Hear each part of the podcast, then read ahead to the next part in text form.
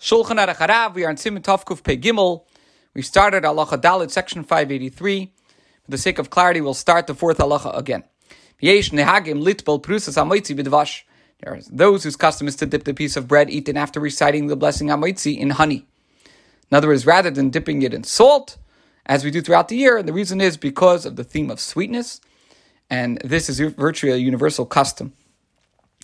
We also brought that the Rebbe would dip the challah in the honey three times, as he would do with the apple, and he would dip another piece of challah three times in salt.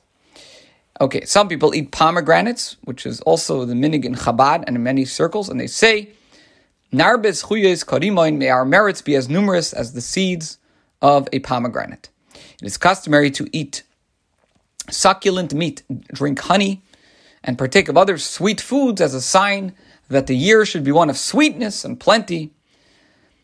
Kadesh Day Ashana Zes Mesuka Ushmena. Chenkav Be'ezra, Ichlu, Mashmanim, Ushesu, Mamsakim.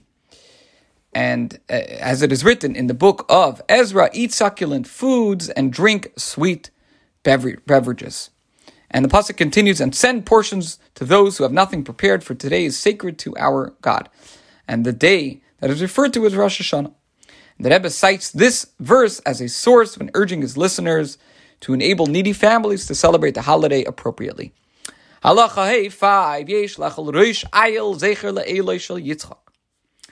should partake of the head of a ram to commemorate the ram sacrificed instead of Yitzchak. Now, the Sefer HaManhagim says that this is Lubavitch custom. The Frierdiker Rebbe, Rabbi Yosef Yitzchak Schneerson, the Rebbe Rayatz, the sixth uh, Lubavitcher Rebbe, and the Rebbe were known to partake of the head of a fish, but not the head of a ram. Now, what does this have to do with Rosh Hashanah? What does the, the, the ram sacrificed instead of Yitzchak, the Akedah Yitzchak, have to do with Rosh Hashanah? The answer is because the Akedah Yitzchak, the binding of Yitzchak, is one of the eternal merits that confer divine favor upon his descendants. And of course, the day of Rosh Hashanah, the day we are judged, is a time that we want to engender divine favor. Okay, now let's say a head of a ram is not available. So in that case, one should partake of the head of a lamb. If that's not available, one should partake of the head of another animal, so as to say, may we be a head and not a tail. As mentioned, the Rebbe and the Frierdiker are known to partake of the head of a fish, but not the head of a ram. Halacha Vav 6.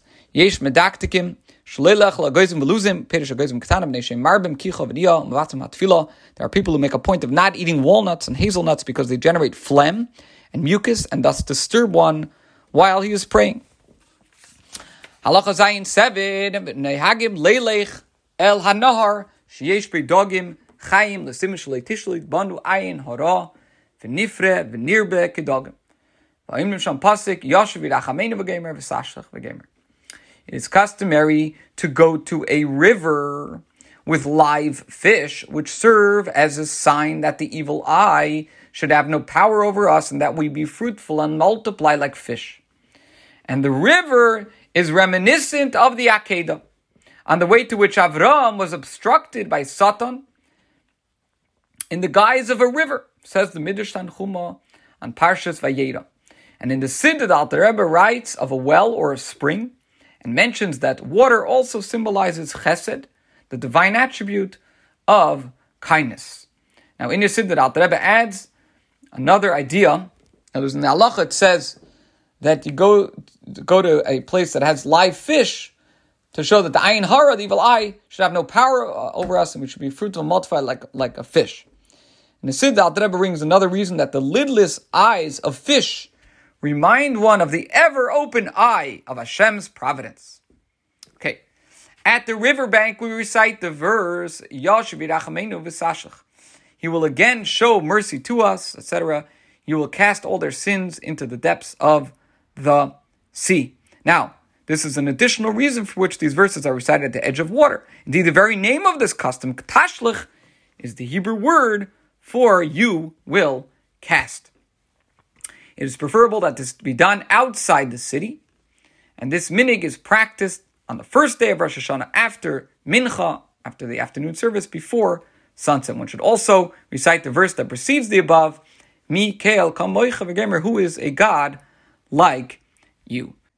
This concludes Allah Zayin. Tomorrow we're going to share a few more details relating to the custom of Tashlich.